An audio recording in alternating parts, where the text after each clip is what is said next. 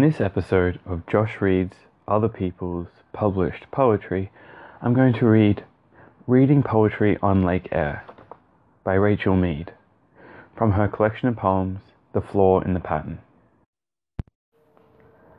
Reading Poetry on Lake Eyre. There is no edge, just here with its stretch of white and silence, like an open book, spine cracked flat.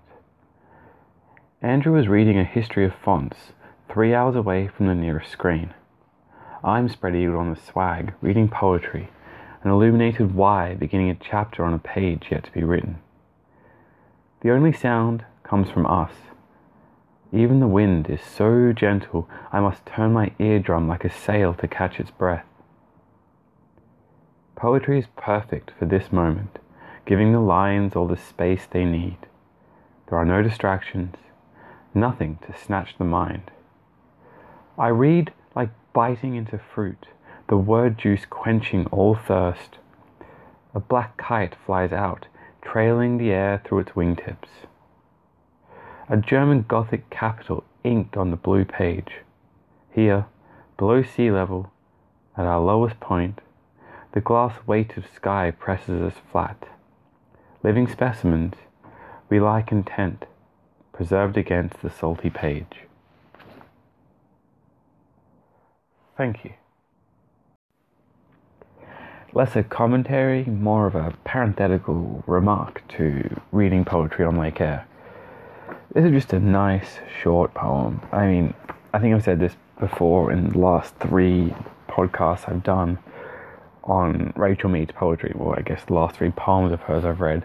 It's just you know, and finding a nice book of Australian poetry that doesn't sound like every other book of Australian poetry ever, and kind of just tells good stories. It's kind of like why Jill Jones is so fun to read as well. Um, you know, they're, they're telling you a story, but they're doing it with poetry. It's not like broken line prose that's not doing anything especially interesting. They're actually using poetry to tell a good story.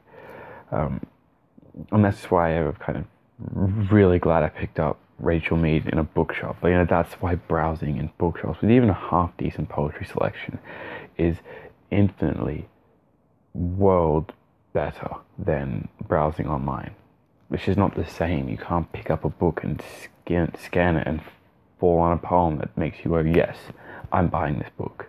Because I, I don't read very often the synopsis on the back of a poetry book. I'm more interested in the actual poetry itself than that kind of synopsis that doesn't necessarily say this is a book of poems with good storytelling and you know all the stuff that makes you actually want to read it. So I hope you enjoyed my reading of Reading Poetry on Lake Eyre by Rachel Mead. As ever, thank you very much for listening. I really appreciate the time you take to listen to this podcast. Thank you.